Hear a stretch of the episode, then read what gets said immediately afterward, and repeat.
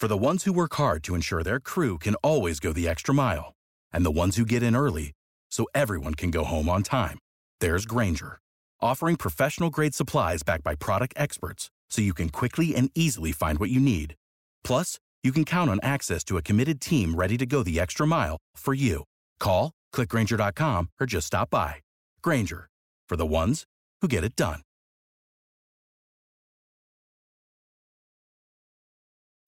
When you need mealtime inspiration, it's worth shopping Kroger, where you'll find over 30,000 mouthwatering choices that excite your inner foodie. And no matter what tasty choice you make, you'll enjoy our everyday low prices, plus extra ways to save, like digital coupons worth over $600 each week. You can also save up to $1 off per gallon at the pump with fuel points. More savings and more inspiring flavors make shopping Kroger worth it every time. Kroger, fresh for everyone. Fuel restrictions apply.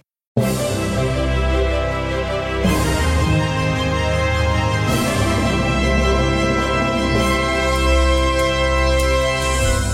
listening to Two Chunks and a Hunk. Movie musings for mostly everybody.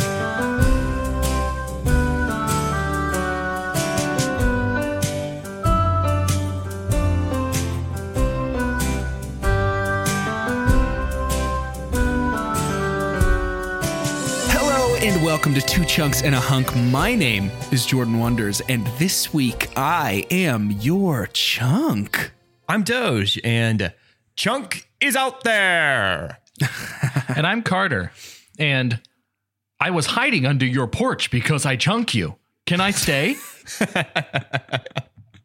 That's very good. Hey, That was a uh, really good nobody- Doug. That Thank you. Very good. Doug. First try.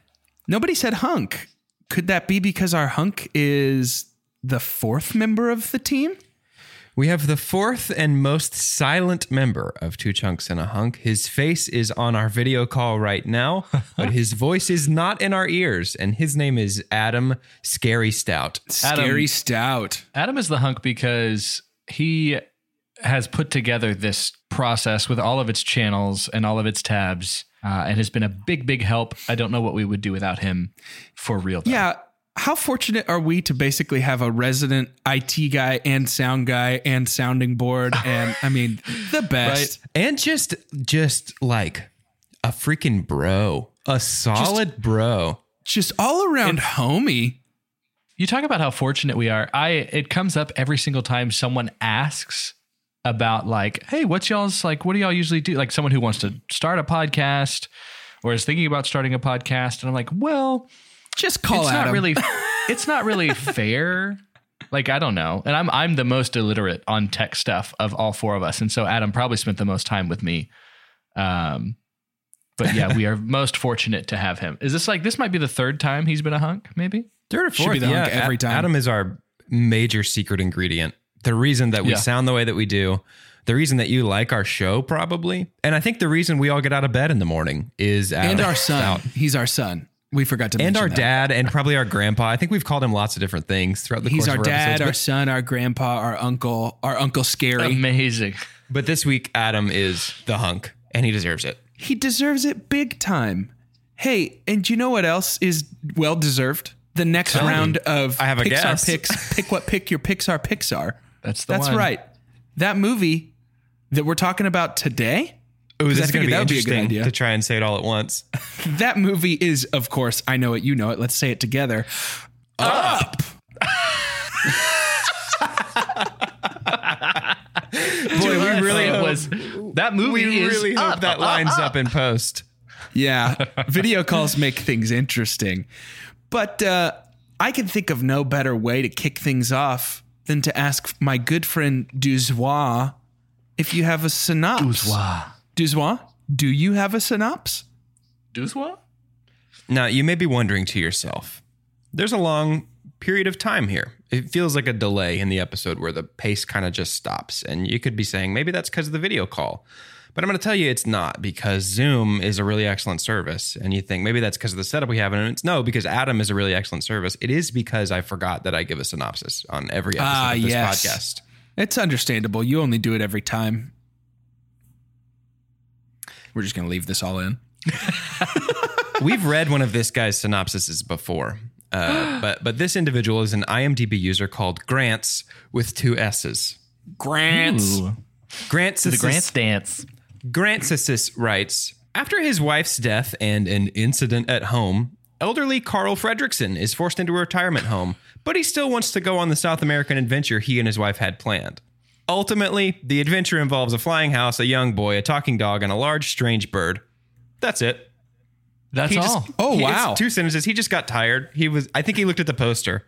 He was like, ultimately, there's like a house with balloons and like some mountains and a waterfall, and that's it. I Yeah, guess it's- probably that's it's up. I pretty. think. I think there's an old guy. I do see an old guy. So uh, incident at home was way too vague. It's like he just Yeah, pushed sure. himself.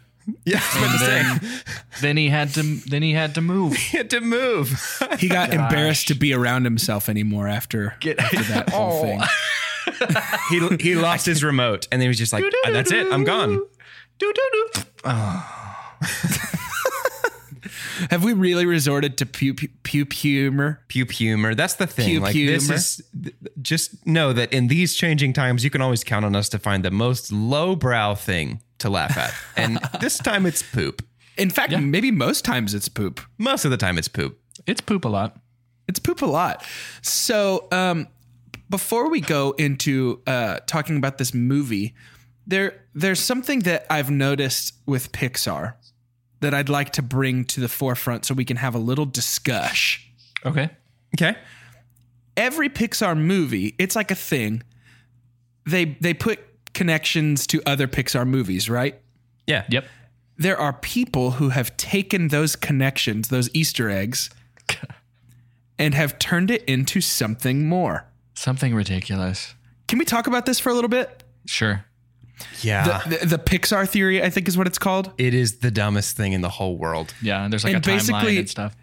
It's Pixar's version of like everybody who's obsessed with the Illuminati and New World Order. It's just that, but for the Pixar series, where it's like Lotso Huggins Bear was actually an eldritch god who rose from the ashes of the fires of the first world to take over all of like it's crazy. Well, yeah, their their whole thing is that like, okay, so humans left in WALL-E, and then like they never came back, and that's when the toys came alive, and then those toys over time That's what's so evolved into cars, and it's like that's stupid. That's just stupid. You're looking for There's connections that humans aren't there. in Toy Story. Not if you watch Yes. close, dude. there, there's one thing. It's one thing to be like Rapunzel's parents, or like whatever the shipwreck was that they say is like uh, what Oh. what Ariel's swimming around in, and it's in Tarzan, Sure. Yeah. and that yeah. kind of stuff. Like that's Which kind is- of fun. Which Those is are also Easter eggs. stupid. Because it's not though. The director of. Frozen said, "Hey, their parents were shipwrecked. Maybe they had a baby boy who was raised by gorillas." And everybody was like, "Tarzan, Frozen connection confirmed." And it's dumb. Like that's the Yeah. thing. Like we we live in an age where there is constant clickbait movie journalism about the stupidest things. And re- rumors get reported on as facts because everybody's desperate to have the first scoop of something that people might click on, and it's absolutely bananas. Yeah. Now, the Pixar theory that I believe is that every character voiced by John Ratzenberger is just quantum leaping from movie to movie. I mean, I think that's all but confirmed. Yeah, that's the one that makes sense to me. Yeah. Yeah, yeah, that one makes the most sense. Um, Yeah. I think what offends me the most about the Pixar theory is that it's taking away the fun Easter, like it's making the Easter egg something completely different. Like just And let them sometimes go. like nefarious. yeah, let them have the Pizza Planet truck in every movie. That's fun. Like that doesn't mess with the narrative or anything like that, unless you make it mess with the narrative, which is so stupid. Well, these these kinds of Pixar theory things, it feels like it feels like people who saw Inception and they're like, "Ooh, I bet every movie's actually like that, where you don't know what's Yep. real and what's not." And also, they only account that off. they only account for the obvious Easter eggs. Like there is nothing in the Pixar theory about A113, which is a number sequence, a numerical sequence that shows up in every Pixar movie because it's the classroom number of an Yeah. animation class that a lot of the people who founded Pixar went to together. It'd be fun to keep. It'd be fun to keep track of that at least. We don't have to do all the Yeah. Easter eggs because that would take up fifty percent of our podcast. But the A one thirteen was the number on the clerk's door yeah. uh, in Coco, so we can we can bring that Oh. up per. I wonder where it is in Up. Did you guys catch it? I didn't look for it in up. No. I'm gonna check I with didn't either. Google on that one. Yeah, that's the enough. thing. See, we've all got computers in front of us now. We are going to be right about every fact that we ever say. Because we can I, just s- Google I it. don't believe that. I don't believe that. even with technology, I think we have the capacity to be very wrong. I'll bring it up when I find it. Fair enough. Excellent. Let's start talking about Up, though. Maybe. Yeah, I'm Boy, down. boy, this opening sequence sure hits different when you're married, doesn't it, boys? Oh, it does. I was going to bring that up. Very much There's so. just no need. Yeah, it's rough.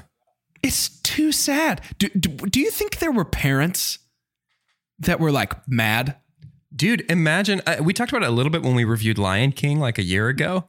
Right. Imagine being a parent and being like, yeah, it's like a movie about like an old man in balloons. Cool, I'll take my kid to see it. And then just losing it at the opening 10 Yeah. minutes of this movie. Right. Yeah. And to give those parents a little bit more credit, I think Pixar had been around long enough that you don't just assume that Yeah, it's not going to be heartfelt to an extent, but this took Sure, it to another sure. level. Yeah, This was sure. big time. I, I agree with that. But there, there, there is part of me that maybe wonders is this movie is up as fondly remembered without this sequence? I think so. We might have talked about it a little bit, but I think there is a. I think Up is known very much for. This is one of the most recognizable soundtracks, Yeah. uh, and Great. one of the uh, some of the biggest images. I think the house with the balloons. I think things yeah, like that. it's iconic. But boy, yeah, there's some massive influence to this opening sequence. On the soundtrack, really quick, this was one of a handful of movies, only like seven movies, uh, that swept every single award show on score. Yeah. Um, right, right. Which are the movies like E.T., Jurassic Park, yep. Lord of the Rings, Yeah. Indiana Well, Jones. It was, it was Michael Giacchino. Who um, is my favorite composer working today? Yeah, he's he's unbelievably good. Um, so it, makes sense that the soundtrack is that good. But I don't know. I I- I think I'm I'm standing kind of firm in. I I don't think this movie. I don't think this movie holds the weight that it does with people without this opening sequence. I agree. I, I think that uh, I've I know I've talked at least to you guys, maybe not on the show, but in person about. I think that this. I get the sense that Up, Act One and Act Four are the same story, and Act Two and Act Three are a different story. It kind of becomes a different movie in the middle. I agree. Um, and that's actually going to be my my super dump is that we don't have enough of a conflict lock between Carl and uh, Charles Russell? Muntz. oh, Charles Muntz. No, between Carl and Charles for them to be a, a protagonist and an antagonist pair. Carl's goal, if we track that the whole way, uh, Carl's goal is to get his house to Paradise Falls. Right. That's his want. Carl's need is to to let go of Ellie and let her Right. let her be gone and live his life without her. Muntz's need and his want are the same. Capture this bird, prove that I was right. Those two goals, those two trajectories really only barely intersect. Like they Yeah. almost run parallel to each other and then touch and then pop back apart. And Yeah. I think that we need to we need to cross at like an X for it to be a mm-hmm. good conflict lock. And so it just Yeah. seems like there is there is such a quick turn where Carl goes, "No, I got to protect Kevin even if it means fighting against my childhood idol who's the reason my wife and I wanted to come out here." Right. There's And also I- the, I- the whole thing of of how they're the same age, even though that he he was like about 20 years older than Carl when Carl was a kid. There was Are we a supposed to assume oh, that at are? least. there was No, a I, I think he's still older. So there was a cut element of this actually that the reason that Charles Muntz is looking for these birds is that eating their eggs lets you live forever.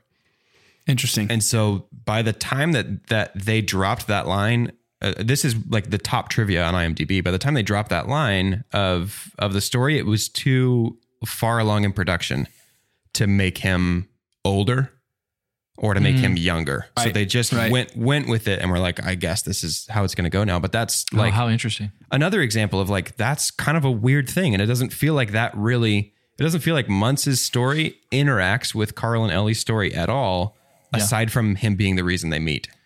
And you, you talk a lot about the importance of like conflict and all that stuff too, especially when you're talking about a narrative. And it feels like it just ends up happening that if if something like this happens to where it's hard to follow a little bit and there's not as much weight on the villain, the villain starts to become less memorable. Yeah, I think I think so. Like the Charles Muntz of the world, it's like, ah, he might be one of the least mentioned. If you were to say, well, who are your favorite five Pixar villains? Sure. I don't think Nobody Muntz mentions ever him. on that list. Which he's he's one of the most evil, I would argue, as far as just willingness to murder a small child and an old man. Yeah. But he, I, I think I agree. He he's he's kind of f- forgettable. So he he is actually my him as a character is actually my super dump for this movie. Um, just because I think Pixar is typically pretty good at you know. Let's look at Ernesto de, and Ernesto de la Cruz, who is so intense and memorable and he's larger than life and he's incredibly voiced and so fun and then you look at Muntz and he's just a dude and Yeah. he's he's just a dude with a goal and that goal so uh, uh, my my only pushback doge on on your super dump which I agree with by the way is I think Carl's goal changes when his relationship changes um his relationship with um good grief Russell. Russell. thank you yeah when his relationship with russell changes i think his goal changes a little bit and it it, it eventually becomes well th- this boy needs somebody i Yeah. need somebody Yeah, I guess I would say that to save this bird That's not necessarily his goal changing, probably, but that's just him making the shift from his values from what I what I want to what I need. And I think yeah that's I, I think i agree that's with the that. catalytic moment that we need uh, in in stories like this when we follow our protagonist and we see that they want something, but we as the audience know that's not what's best for them. Sure. We need that moment where where there's a clear circumstantial event that happens to them that causes them to rethink their paradigm in which they say, "Hey, what I want is not what I need, and I need to go after what I need rather than what I want." Hmm. yeah i agree with that And I don't know that we get a, a really clear distillation of that here. Do- it seems like doesn't it it- happens quickly at the dinner table on the blimp. Yeah, Sure. I see that. Yeah. D- doesn't it feel like maybe it would have benefited a little from leaning a little? I mean, obviously it's incredibly sad, but um, Carl and Ellie um, found out they they couldn't be pregnant. Doesn't doesn't it feel like maybe there something there with with Carl and Russell could have been a little more poignant had had they leaned into something that Carl felt was missing was Yeah, a kid. That's Yeah. A That's kid? my that's my super dump. oh okay yeah is that, Okay. that that that wasn't taken as much advantage of because it's I mean it's in the clouds too, so it's not the only time. Like it's clear, which how brilliant is that entire musical scene? Uh, the nonverbal, the fact that they're telling a story without having anybody say anything. You know, when we have, when we to- start to have the time lapse. I was trying not to super pump earlier when we were talking about that, but the the score from Michael Giacchino and particularly that opening scene, that's my super pump. To me, that is the best nonverbal storytelling I've ever seen in a movie. yeah It's so good, and I can't very even think good. of a strong counter argument with or like a, a strong argument against it. Oh yeah, no, not anyway, I interrupted your super dump with my super pump, so you may continue, Carter. Um, I think I do understand the uh, Carl is so blinded by what he wants to do for Ellie that he's missing the opportunity to actually have some kind of semblance of a child. I just think it took too long to get to that point. Yeah, I think so too. In a, in a movie that is it is it is saturated with thoughtfulness. They they it was right there laid up for them, and it felt. I'm not going to say neglected. That sounds too strong, but it is my super dump. I mean, it's. I think they should have they should have played with that a little bit more, and I think it would have made the other things that I didn't like about it better. I think it's like like if it's if if all of a sudden now Russell is captured by Muntz or um, something like that. There's more weight to that. I don't know. Yeah, no, I I- think you're right, and I'm not trying to make a sad movie even sadder, but I, Right. I I guess just seeing because I really do like the relationship between Carl and Russell and watching it Yeah. evolve. I think it's really great. It it I don't know maybe the and this this again. I hate to explore how to make something sadder, but maybe more poignant is the right word.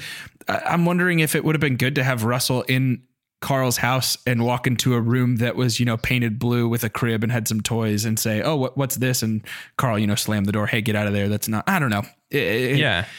just something to show that Carl is realizing not just that he can help Russell, but that Russell can can really heal some wounds for him too. Yeah, Yeah. I just I think there is there's just a sense that the relationships are not quite as locked down and strong as the movie presents them to be. Sure. Yeah. which is which is fine. I mean, I think part of yeah, I don't know. I don't know where I was going with that. now, now something this movie does really well is to me humor. Oh yeah, this movie's so funny. This has a I different this is an feel with editing movie. to me. Yeah. Yeah. Um, I think they're also taking advantage of the animation so well. I, I couldn't get over how creative. I forgot how creative this movie is in a couple of ways via the editing and then also the MacGyverness of it. I think that all the little things like the hose is what's holding down Yes. the house and showing all of the strings tied around the what would be holding the logs in the chimney. I, I think overall it's it is really really creative and I Yeah. love it. I had to, I, I could be alone here. I had to have a moment with myself watching this where I was like, there is no way that this house can float with all Oh, those balloons. And then I, and then I had to go, okay, shut up. Get over it. Yeah. yeah. There's actually IMDb trivia for that. Some nerd went out there and was like, it actually has to be 120 million balloons to be able to lift up 1600 square foot of a two story house. Like they actually did that.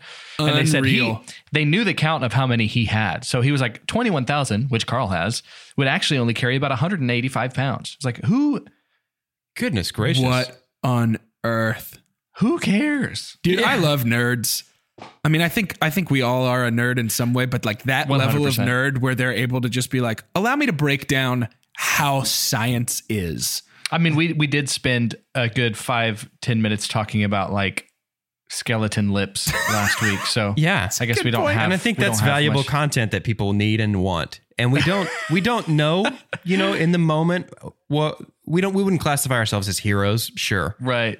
But that is You're something people to. need to know. You're know. welcome to, yeah. If you want to call us a hero for providing you with that important information about skeleton, scary beak-like mouths, then yeah, sure, go ahead.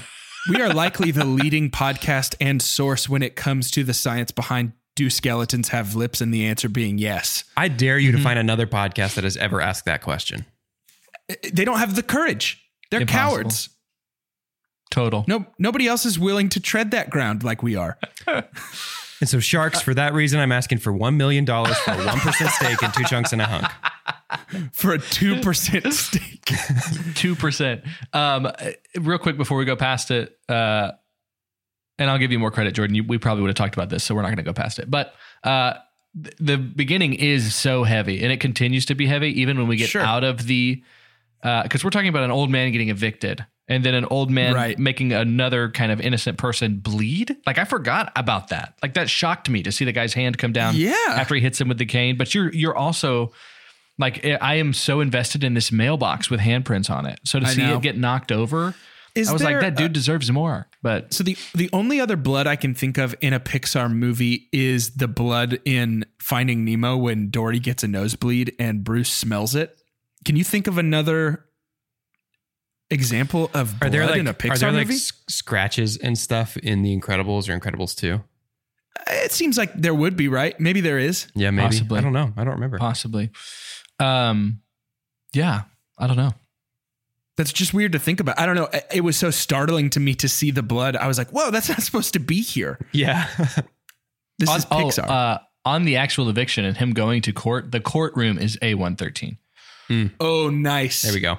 So Uh, there it it is feels again. it feels like they should have had Carl take the mailbox with him. Yeah, That's true. He actually is holding it at one point. Yeah, but he left it still like bungee to the thing. Like it seems like that should have been in his living room or like he put it on his mantle or something when he took Yeah. off. Unless that, unless that is like some kind of uh figurative gravestone. Yeah, like it's maybe. like a this is what used to be here kind of thing. yeah. so I'll at least Very leave a little could bit of it behind. That's very possible. I don't know. I didn't even think about that until right now. You're right. It's still just bungee there to the post when he takes Yeah. off. But yeah, there, there's so much funny stuff here at the beginning, like the the sort of nameless executives that all are on their cell phones wearing aviator the- sunglasses all the time. Smiths. Yeah. Yeah, Yeah, for real. And uh, the uh, the foreman, the construction foreman, that is of course John Ratzenberger, One of his Um, best one of his best characters, Oh. I think. hey, So good. was he in Coco? Yes. Uh, so yeah. the uh, skeleton that is recognized uh, that his dentist has him on the ofrenda because he's Oh, got okay. all of the and he says gracias. That's that's like his shortest Okay. ever. It was Yeah. one word, yeah. I don't know that Pixar's ever made one he's not in. They huh? haven't. Yeah. No, he's in every one of them. I love that. His voice brings me so much joy. Yeah. Uh, the guy, speaking of people who Pixar uses a lot, the guy who plays Doug, uh, is also Mr. Ray from Finding Nemo, and he's also Chick Hicks from Cars. Oh, triple Wait. Mr. Ray, The the the Stingray, stingray, teacher. the teacher. Isn't that John Ratzenberger? Are you sure about that? I'm 100 percent sure that's not John Ratzenberger. John Ratzenberger is the school of of moonfish. yep, yep. You are absolutely correct. That's crazy. Yeah, he's a triple dizzer. Other fun other fun voice credits. Uh, the voice of young Ellie is uh, is Pete Docter's daughter. So uh, oh, interesting. yeah, like the, That's so the showrunner sweet. for the movie, it's it's his little girl that's playing young Ellie. So sweet.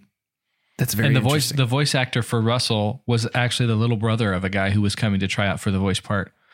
And then they met this kid that was tagging along and he just wouldn't stop talking. And they said production kind of looked at each other and was like, here he is. and then they decided to rip an entire family apart by casting the younger brother who just tagged along. yep. Yep. Oh my gosh, I This would be is still, like- furious. This is still the only thing he's done though. He was Russell here, and he was a voice in The Simpsons in the same year, and that's it.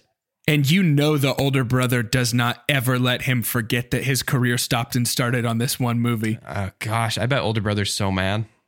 I, I my younger Or- brother listens to this podcast, and I would I would be furious. Or maybe older brother's super supportive and kind, and is like, you know what? That's the best thing that's ever happened to you, and I'm so proud of you. I can't. yeah, that's what I get meant to, be your say. That's how I would have been probably. Yeah, that's what I meant to say. I don't I don't have anything to contribute to sibling talk. So How would you have felt if Mira Carter had taken the role from you, Ooh, your best friend growing up? I mean I'd probably crack him. TBH. Nice. yeah, that's Nice. fair. So, uh, as the house launches up, the balloons sort of unfurl, and Carl gets his moment of victory over uh, the uh, the nameless suits and the uh, the construction company. Um, this scene is really beautiful. I think the all the colors. It looks so good. the really music is. is. incredible. The reflection of the colors on the people watching of the balloons. Yes. So cool. Yep. like the girl in her apartment, uh, the people looking in their mirrors. When when that apartment is taken over by all of the balloons, color through the sun, or the sun through all the balloons, rather, it's it's incredible. I mean, that is a marvel to look So at. this was this was back in the day when when I don't know that Pixar so much does this anymore. I know that they still try to to innovate technology with each new film, but there there Right. was a definite period where Pixar was kind of building the plane as it was flying, and they would only take on new projects that were going to force them to create and write new technology for 3D animation. Obviously, sure. Obviously Toy Story, the software they were writing was everything. This has never been done before. We're making a feature length Right. animation. Bugs Life, it's like preliminary fluid simulation with the raindrops. Toy Story 2, it's a lot of crowd simulation and textural simulation. Right. Monsters Incorporated is fur simulation and material simulation. Finding Nemo's underwater rendering up. Right. The thing that they're pushing really hard in this is they they designed a new lighting engine for this movie. So that's why we get Cool. this this great uh, what's called subsurface scattering. They did it a little bit in The Incredibles, but subsurface scattering is where like right now, Carter, I'm looking at you and you're backlit by your window, so your ears are a little bit red because I can see the blood in your ears through your skin. And now you're winking at me and it makes me uncomfortable. But Sorry. subsurface scattering is something that they really, really push in this movie. So you can see like when characters are standing against the sunlight, their ears are red, or like the tip of their nose might be a little bit more red, which is which uh kind of tricks our eye into seeing them as living beings, seeing Right, the wow. light entering their skin, scattering around underneath the surface, and then passing back out with the wavelength changed by the color of their blood. The other thing that Pixar did in this is volumetric lighting and God rays, which is where, uh, like in a dusty room, if you see like beams of light coming in, that's what Pixar is able to create with their new lighting engine that they wrote for this movie. It's incredible. Things like the I mean, it's transparency of the unreal. balloons, all of that stuff, like the lighting in this movie is what I kept Yeah. noticing over and over again is gorgeous. They're just showing off at this point when the house takes off. I mean, They really it's are, yeah. just it's just flexing the whole time. It looks incredible. Um, but this is also some of the peak humor, I think, when Russell knocks on the door. Oh yes. And, Yeah. uh, can Let I me come in, in, please? please? It's very good. uh, it's just so funny, and this sort of this sort of to me kicks us off into that second of the four acts that we're saying kind of starts another movie in the middle of this movie. yeah. Um, But much like the house lifted off, I think it's time for us to quickly lift off into uh, maybe show announcements.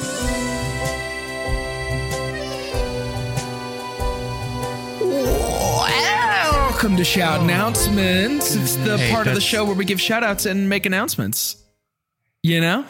I do know that that was really loud in my ears. Well, You now you know that- how our listeners feel every single You week. put that right inside my head, and I did not give you permission to enter. That's a good way to say it. It did like inside my head. Like that is honestly what it felt like. That's true. Hey, I want to give a huge shout out to Zoom. Because of Zoom, we are able to do this remote the way we're doing it now. Yeah. Um, and it's it's an incredible service. It's Also, been really because of. Zoom, I can make anything out of peanut butter and cardboard. Yeah, uh, come on and Zoom. Come on and Zoom. Didn't know that. I don't know what that even Zoom. means. I know the zip code for Boston, Massachusetts because oh, of two, Zoom. one, three, four. Yeah. Exactly. You didn't watch Zoom on PBS, Carter? Nope. What? You a old Uh, boy. Also, want to give a shout out just real quick to Adam, our boy, Scary Stout. He's the man. He's the Between man. him and Zoom, he did just dab. he's, Yeah. he's our silent observer this episode, And, but he did let me just say, dab. that was a crisp dab. Yeah, that was uh, the crispest. That was tight. But uh, hey, guys, we have something really cool. It's called uh, Patreon. And uh, since you're not buying gas right now, you can probably take some of that gas money and throw it towards becoming a patron, an official chunk member. We got some cool stuff that comes out there. You get access to some uh, special web pages with some cool data on it, but Super also data. uh, in the middle of our Pixar picks, pick what pick your Pixar Pixar uh, series, we are going to be reviewing Cars 3, objectively the worst Pixar movie. Yeah, based on y'all's ratings, this Cars 3 got two total votes and and I Y'all. am speaking directly to both of you that voted for this movie or one that voted twice. or one person that voted twice even though we asked you not to. How dare you? Patreon member. How dare you? That's what we have to say. But yeah, check it out. Join up. It's a good time. Speaking of good times, we're going to have one of those next week when we review the third movie in our Pixar Picks, Pick What Picks Your Pixar Pixar series, or I guess this is fourth place since we're going in descending order. We're going to review Inside Out. And so if maybe your life feels like it's turned a little upside down right now and you need to get some of your feelings out, Yep. we would love it if you'd watch Inside Out with us and then tune in to hear us talk about it next week. Absolutely would love that. And additionally, uh, during this time, uh, we're kind of already, I feel like we got a lot of millennials that listen to the podcast uh, that kind of already spend a good deal of their time uh, on the social media. Social Uh, meds. You might be doing it even more now. And I would really encourage you to follow ours. Uh, Twitter is a fun follow because it's going to say some of the general things that any of our social media accounts say of like when a new recording is out and things like that. You'll also get some up to date news, and there's a lot of that right now, especially uh, very movie or only very movie centric updated news. And then on our Instagram is just a beautiful thing. I don't know what to say outside of it's everything. Like I love it. Uh, it's my favorite follow. It's wonderful. 100% recommendation. And uh, speaking of 100%, let's make sure we talk about 100% of this movie by heading on back to the episode. Let's do it.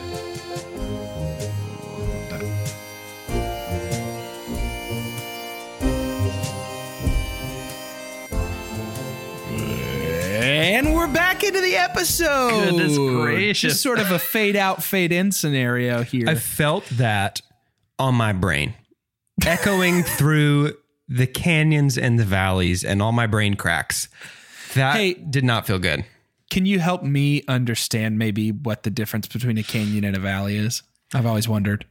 Well, most of the canyons that I think that we'll see are On our on our trek. on our journey through my brainscape. The canyons, I believe, have a, a steeper decline, and the valleys are perhaps more lush and more verdant, while the canyons could be considered craggy and desolate. Um, Much like the area around Paradise Falls, I would say that that's probably a canyon. See, I was wondering if the canyon was the walls and the valley is the bottom of the canyon. I think the valley is the friends that we made along the way. Oh yeah, that makes sense. That makes Thank sense. you. So so who is up though? Up is the small mailman. You see, I think that's that's one of the things the Pixar theory really got right is that you have to watch Yeah. this movie twice, knowing that Up is the small mailman, and that the badges that he's getting are actually Woody's old eyeballs that he doesn't need anymore because he's Oh a toy, an immortal god toy.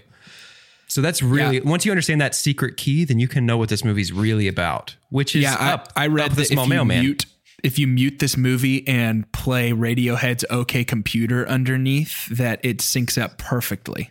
It's pretty wild. It's I mean, more people need to be talking about this. So, welcome to our new Radiohead podcast, Podhead. Podhead. Oh man, that's good. It's not good. What is good It is this isn't. movie. Yeah.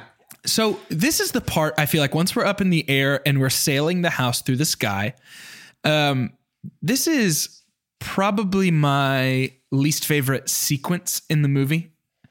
Why is that? It looks great, but it, it feels like whenever I rewatch up, I'm just waiting for them to land and tie themselves to the house and start walking again. You know? Oh, you're just ready to get past it. Yeah, I think so. I, I think it's just sort of the the storm looks great, um, but it, it feels just like we had to find some sort of a bridge between taking off and getting to South America. I think it's Yeah. because this happens so late in the movie. Because th- the fact that Uh, yeah. the fact that we're essentially starting another story right here in the middle means Yeah. that we've got to go through all that setup again. And like, I think if we have this, then we've got to cut. And and it's hard. It was my super pump, but we've got to cut the married life montage at the beginning. Yeah, Like if we Dang. have this storm, we we we have to choose, and I, I think the movie honestly works better if we don't have my super pump in it, and we don't see all that stuff with Ellie, and we just see her picture on the wall because that gets us going. It gets our story going so much faster, and I'm so much less bored by this. It's not the kind of point that you want to be that you want to hear be made, but I it, it you have made a point, right? I don't want to have to hear that I there's a better way of of doing that, and it includes taking away your pump. But I know. I Well, do love it, so it's much. just it's just weird. I, I I love it too, and I think it's brilliant. But my my point for me, I think, still stands of I don't think this movie is remembered quite as much of a masterpiece as it is without this. Uh, without the montage at the beginning, but I think that the movie flows better without it. So it just sort of feels like the best thing in the movie is thrown in right at the beginning, and then the rest of the movie has to make up for the fact that it's in there. I mean, I think it's remembered really fondly because of Doug too. I mean, I think Doug is Yeah, that's fair. you know like every there was a period of time where every every single teacher was like "Uh, no squirrels in my class you got to pay attention to me when i'm in front of the board you know like that's a huge like became accidentally a big cultural touchstone that and like i've never heard those cones referred to as anything except for the cone of shame since Oh, this one movie came out. You know think hundred percent. there are big cultural touchstones with with doug being the cutest pixar character probably so yeah, I mean, you were saying I get Jordan and Doge. You're saying like when the best part, or maybe just Jordan, the best part of the movie is at the beginning. It is definitely the most memorable.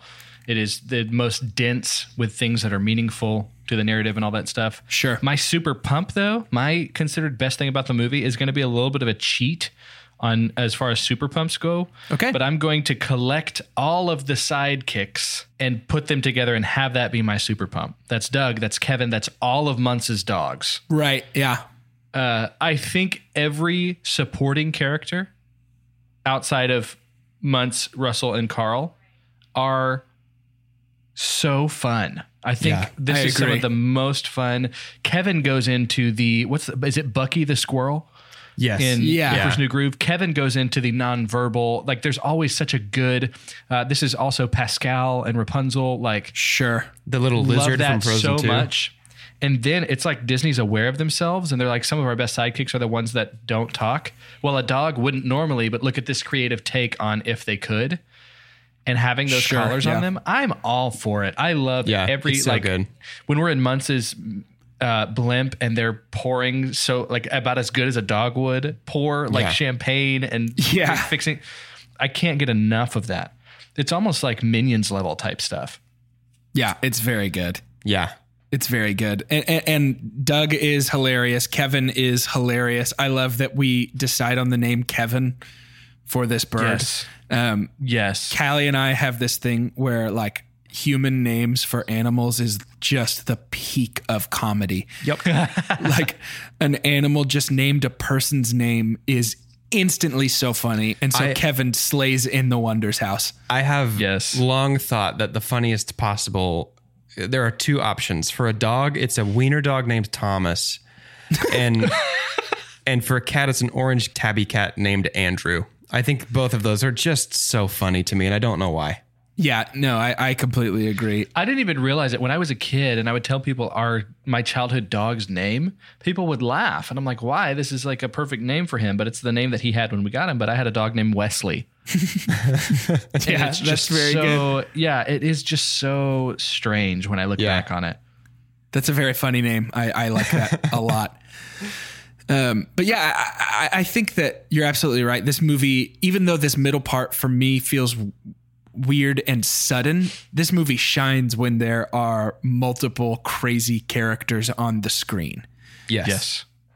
You know, when Doug is being adorable and when Kevin is being hilarious and just a bird. I, I don't know how to describe it other than like Kevin is just a bird that Yeah. they're interacting with.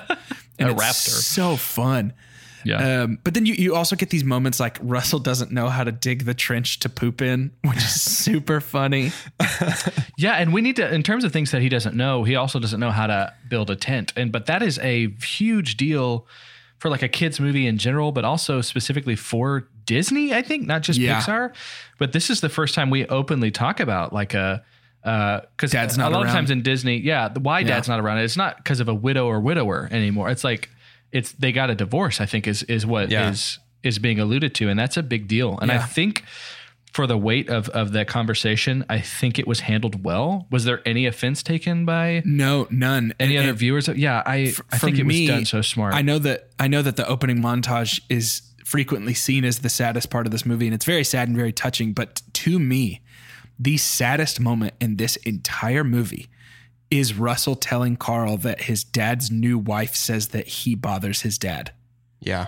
it's Oh, uh, like devastating. uh, I mean, it, it that is like so unbelievably sad. Yeah. Yeah. Yeah, it really is. I can't put my head in the space for that in this movie. Like it's hard for me to make this movie and that line congeal.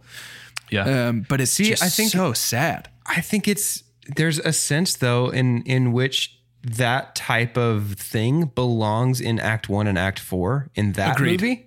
Agreed. And it doesn't belong in this middle movie about a floating house and talking dogs. Like it it hmm. like just tonally, I think the movie tries to do a lot. And I don't know that it it succeeds in making all of these disparate things match up. You know what I mean? Like, like Sure, in, yeah. in the middle of this movie, when we're when our house is floating and dogs are flying airplanes shooting darts at a little small mailman, I don't feel like that's the same movie where we've seen Carl and Ellie miscarry at the beginning. You know, like it just like it just doesn't feel.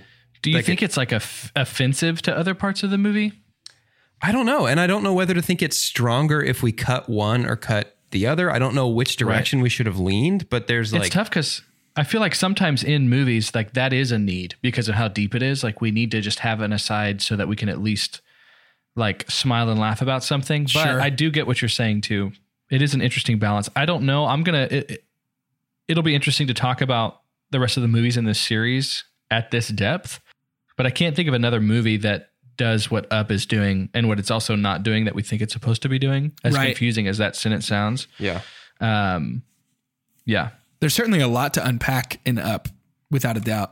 I do think I want to talk about um, sort of Carl and Russell with. Um, well, th- there's a specific scene I'm wanting to get to, but do we want to talk about them their interaction with Muntz at all when they first meet him in that dirigible? I mean, I'm trying to think of what we would talk about. Yeah, I don't know if there's much to talk about because that scene, while it is pivotal structurally, is Yeah. paper thin. Like he wants the bird, and Carl suddenly decides, when confronted with his childhood hero, that he doesn't want his childhood hero to have the bird. Right, and and and I think that sort of leans right into why my super dump was mu- Muntz. Um, like I was talking about earlier, it's just he's super evil. I mean, like I said, the willingness to just murder Russell outright and murder Carl outright is pretty intense. But I mean, he's he's sort of evil with no um, substance to me. Yeah. But the the the, the scene that I would love to talk about um, for me is uh, when Russell and Carl part ways. Carl takes the balloons and floats off, or Russell takes the balloons and floats off rather, and Carl has to make the decision to empty his home. Yeah. This is when the movie locks me back into character development. Yeah, me too. When he looks Um, at her adventure book. He looks at her adventure book and he decides the only way to save the boy is to literally let go of all the stuff, Yeah. all the stuff he was holding on to. And it does feel like that's really hard, doesn't it? Right. It feels like that's super tough for him. Right. Yeah. Um, the the scene. So this is um, representative of my super pump, but I'm, I'm not going to get there just yet. But um, I love I love the the two chairs still sitting next to each other as the house takes off. Yeah. It's just it is so clear that Carl's memory of Ellie and who Ellie actually was they collide here at this moment and he, I think to me it becomes really obvious that he's realizing that Ellie would have said you better go get that boy. Yeah. Yeah. Yeah. Um, that's so good. I, th- to me, so much, so much that was nebulous and loose really congeals here in this moment for Carl and Russell's relationship, and just seeing that, you know, it, it, it just sort of seems like he would have he had convinced himself the whole movie Ellie desperately wanted to live next to this waterfall. And then when it boils down to it, in this moment, he's like, no, Ellie would have cared more about Russell. Yeah. Yeah. I have to go. I don't know. It's just, it, it, to me, it's really beautiful. It is. Yeah. Deeply, deeply emotional and sad. Yeah, yeah, I agree. Um, but he he goes off, and we get sort of again. t- I don't know what category this falls under to me, but a lot of this like rescue and stuff, it loses me a little. Uh, how so? I don't know what it is. The, but the the planes shooting the needles and Russell sliding off the thing, like off the dirigible on the chair that he's tied to. Um, it just feels I don't know if it's magooery or if it's just all of a sudden it's like a a murderous thing. I don't know what it is. It feels just like a hard tonal shift here. I think that's what it is. I mean, is, it- is that the like, it, it's just tonally so all over the place right here. And this is just, it's hard for me to not feel like I'm on a boat in a storm or float, flying a house in a storm for that matter of just being thrown back and forth between like, hey, this is the deeply emotional, very human side of this story. And then over here, dogs are flying planes. Right. I think I was more okay with it because this was just so blatantly for the demographic you would think Pixar movies are ultimately made for. Yeah. Sure. Even though Pixar is unique in that it's for everybody. I mean, we've talked about like I think every year you get older, there's something else you pick up from a Pixar movie that you thought you knew everything about. Um, but this felt so much for kids, and I'm down for that. And it's also, I mean, we talk about nerds. There was some blatant Star Wars references that were a lot of fun, and I like Yeah. them being in there. And Uh, gray, Um, gray leader, like all of their team colors being gray, is very, very funny because Yes. they're dogs. very Like, funny. Gray Five standing by had me rolling. Gray Five standing by. I mean, it, it is almost a frame for frame of of some of the Yeah. uh, the movements that they do. I don't know. I don't know. I don't know. Spaceship. Yeah, that's super great. In the credits of Um, this movie, Carl and Russell are seeing Star Wars in the theater, Mm-hmm. hmm which is awesome. I think if you were to ask most people that love this movie what stand what part of the movie stands out the most to them, it's not going to be this though. I agree. Back, I agree. Back to your point, it's definitely not. They'll say this is fun, and there's laughs too, like with Russell sliding down that window for an extended. I remember just dying in theaters Yeah. when that happened. yes, that's very it's funny. so For- funny. How long you just hear it and you're looking at Muntz's eyes. Well, and uh, Doug becoming the alpha by putting the cone of shame on the old alpha is very funny. That's the same voice Um, actor, by the way. Doug, Doug. and Alpha. Doug and Alpha. Yeah. Oh, that's really great. I love that. Um, yeah, there, there's a lot of funny stuff here. If, if I may, I'd love to skip to the very end of this movie as Yeah. we're sort of Yeah. wrapping up. Yes, please. because because my super pump is here. Um, it it sort of starts when Carl gives Russell the grape soda bottle cap as his pin. Um, but it it culminates when they're sitting on the curb counting the red and blue cars. and Doug counts one gray car. Right, right. um, it's just their relationship is my super pump. Yeah. it is so at, at points almost sickeningly sweet. Yes. Um, but it, it the progression, even in the middle of some of the craziness, kind of feels natural. Um, and and Russell's unwavering devotion to, uh, kind of Carl, but mostly just what is right, and Carl's shift to also what is right, which is helping that young boy who really needs somebody in his life right now. yeah. It's just so good, and it, it's to me that's what that's what elevates this movie above some of the rest. Uh, even our, you know, talking about the end of the movie, even going into the direct post ending of the movie, but like the credits were so sweet. I so love sweet. every single uh, photo, every single snapshot that we have that's supposedly kind of in the adventure book. Yeah. Um, super cool. Yeah. Super cool. So, is there anything else, or is it time to rate this movie? I think it's rate o'clock. Okay, well, we here at Two Chunks and a Hunk have perfected the art of movie rating using the scientific cinema scale, the same science that allows Carl's house to float. That cinema scale is perfect, and it is as follows. You see, the best thing we could ever say about a movie, and I'm just realizing we're about to have to try and sync this up over a video call, is own it, don't lend it, buy, that, poster. After that, it's going to be buy it, followed by rent it, and then stream it. After that is forget it, and last, but certainly least, the worst thing we could ever say about a movie. God, has forsaken us. You know what? Oh, we're just we're living on a wing and a prayer, and we're hoping that all lines up in post. That's I true. mean, we're gonna sound crazy with all the laughing that we're doing after something that will probably sound perfect to the listener. I know.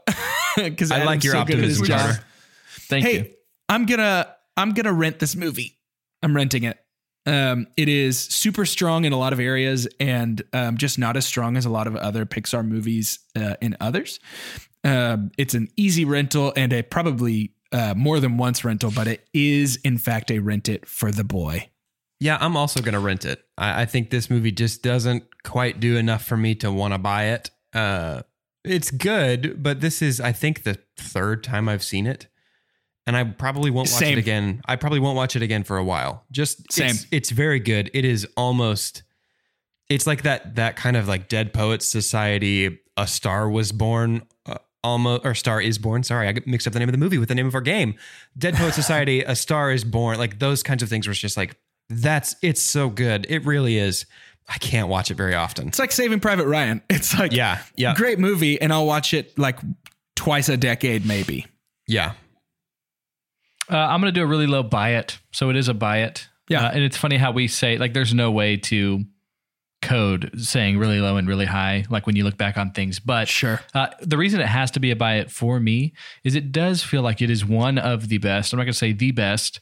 Um, at several things, I do think that there was some uniqueness to the creativity in terms of how they're having to uh, work with the environment, aka just the house in general. I thought that was just unbelievably creative.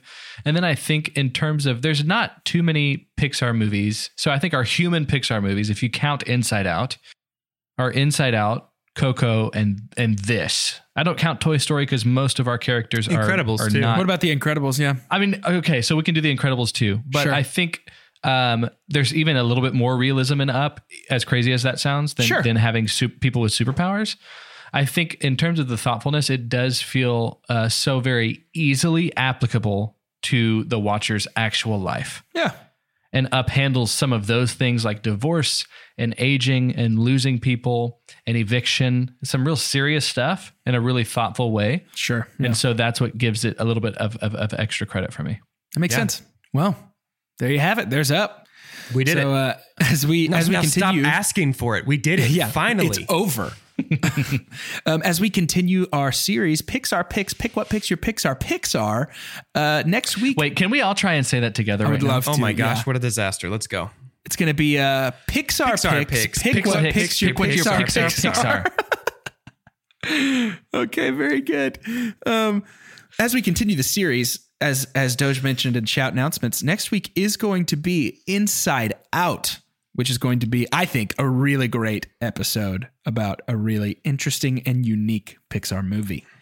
So make sure you check that out. Please. It's going to be good stuff. To end today's episode, You bought that half a second in the pause after end to still think of what you were going to do for this. I did. I did. brilliant, brilliant economic use of time there. To end today's episode, I would like for each of us to, as we do, say our name and say what Carl could have attached to his home rather than balloons that would have made this movie a little more interesting. For two chunks and a hunk, I'm Jordan Wonders. And I think Carl should have just attached an entire brigade of tricycles manned exclusively by toddlers Yeah. to just drag his house all the way I love that. to South America. It can be the kid from it can be a bunch of the kid from Incredibles who's like, I don't know, something amazing. I'm Doge, and I'm going to say this movie would be dramatically improved if instead of balloons, it was those big, weird floating rocks from Avatar. Do you guys remember those? Because those scientifically make as much sense as a house being lifted off by a thousand balloons. Fair. That's amazing. Uh, I think mine will be just as visually stunning, but a little bit more confusing. So, uh, and we have to be in New York. We're going to change the setting of where he lives. Uh, and during the Macy's Day Parade, he finds a way to get a hold of uh, a giant Pikachu Yep. Blimp. Yeah. Yep. Uh, and Pika will be what takes him to South America. Yeah. So I like that. Uh, The so movie when is- they're going through the storm now, it only makes the balloon stronger. The movie is called Pikachup, That's it. which incidentally is also the name of a sauce you can put on your french fries that's made from ground up Pikachu fur. and lightning. Oh, Pikachup. It's spicy, Pikachup. Pete. but it's a good heat. Pixar. Pea ketchup. It's not what you think it is.